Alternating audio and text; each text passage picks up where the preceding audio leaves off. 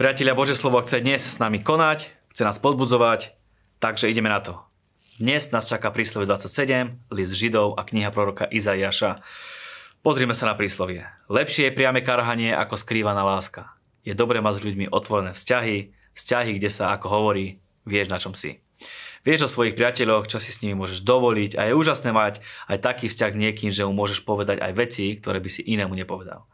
A niekedy možno aj veci, ktoré trošku zabolia, dať veci na poriadok, na správnu mieru.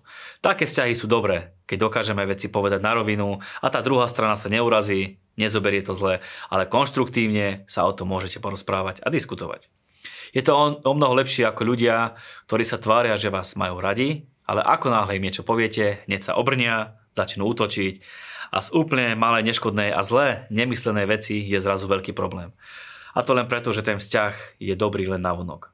Poznáte to, aj by ste niekomu niečo povedali, ale potom si poviete, že radšej nič nepoviem, lebo hneď by bol oheň na streche. Čiže budujme dobré a otvorené vzťahy. Buď múdry, syn môj, a rozvesel moje srdce, aby som mohol odpovedať tomu, čo mi robí výčitky. Múdre deti sú silné svedectvo, že rodičia, čo ich formovali, tiež za niečo stoja. Je príjemné vidieť svoje deti, ako sa im darí, ako napredujú, akú úžasnú budúcnosť majú v Kristovi.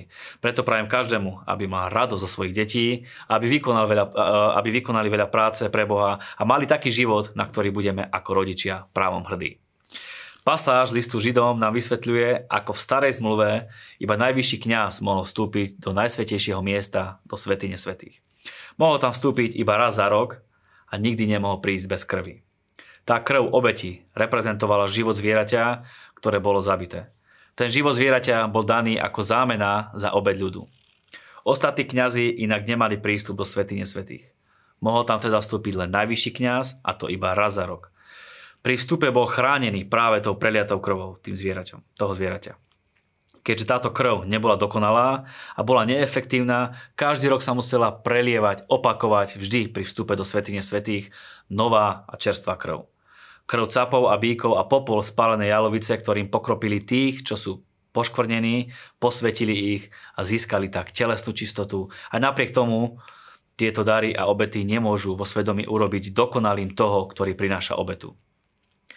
Keď však prišiel Kristus, veľkňaz budúceho dobra, cez väčší a dokonalejší stán nie rukou zhotovený, čiže nie z toho stvoreného sveta, raz navždy vošiel do svetine, no nie s krvou capov a teliat, ale so svojou krvou, vlastnou krvou a tak získal väčšie vykupenie.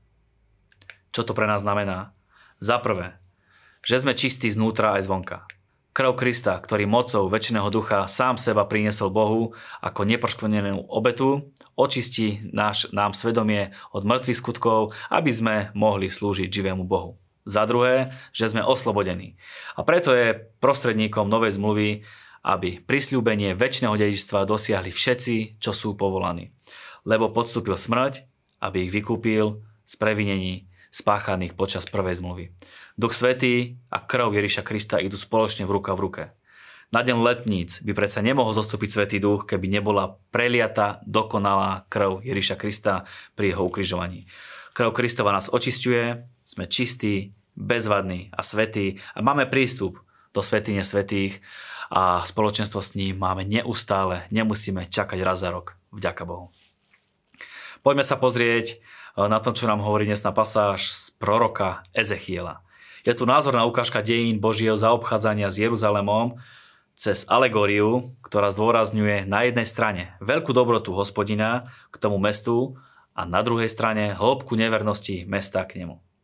Centre pozornosti je tu Jeruzalem ako kráľovské mesto medzi inými mestami sveta a slúži ako analogia a ako predstaviť Izrael. Je to mesto, ktoré si Boh vyvolil za sídlo svojho chrámu a vyvyšil ho ako mesto veľkého kráľa, pozemské centrum, jeho kráľovania nad ľuďmi. Vzal si Jeruzalem za ženu a Boha to ju zabezpečil. Keď som prišiel okolo teba a videl som, že nadišiel tvoj čas, čas lásky, zastrel som ťa okrajom svojho plášťa, zakryl som tvoju nahotu, prisahal som ti lásku a uzavrel som s tebou zmluvu. Znie výrok pána hospodina a tak si sa stala mojou. Ona sa však obracala za falošnými bohmi, aby, naplňali, aby naplňali jej potreby a utvárala spojenectva s veľkými ríšami okolo seba, či už Egypt, Asýria, Babylon, aby si zabezpečila bezpečie. Boh ju teda obvinuje z nevernosti voči nemu, keď sa správala ako cudzoložná manželka. A aj tu možno mnohí nájdú odpovede na svoje otázky, prečo s Izraelom počas dejín sa dialo to, čo sa dialo. My buďme verní, nechoďme za inými bohmi, slúžme pánovi a pán nás bude žehnať a bude sprevázať každý krok nášho života v mene Ježiš. Amen. Ďakujeme za vašu priaznú podporu. Nech je pán s vami.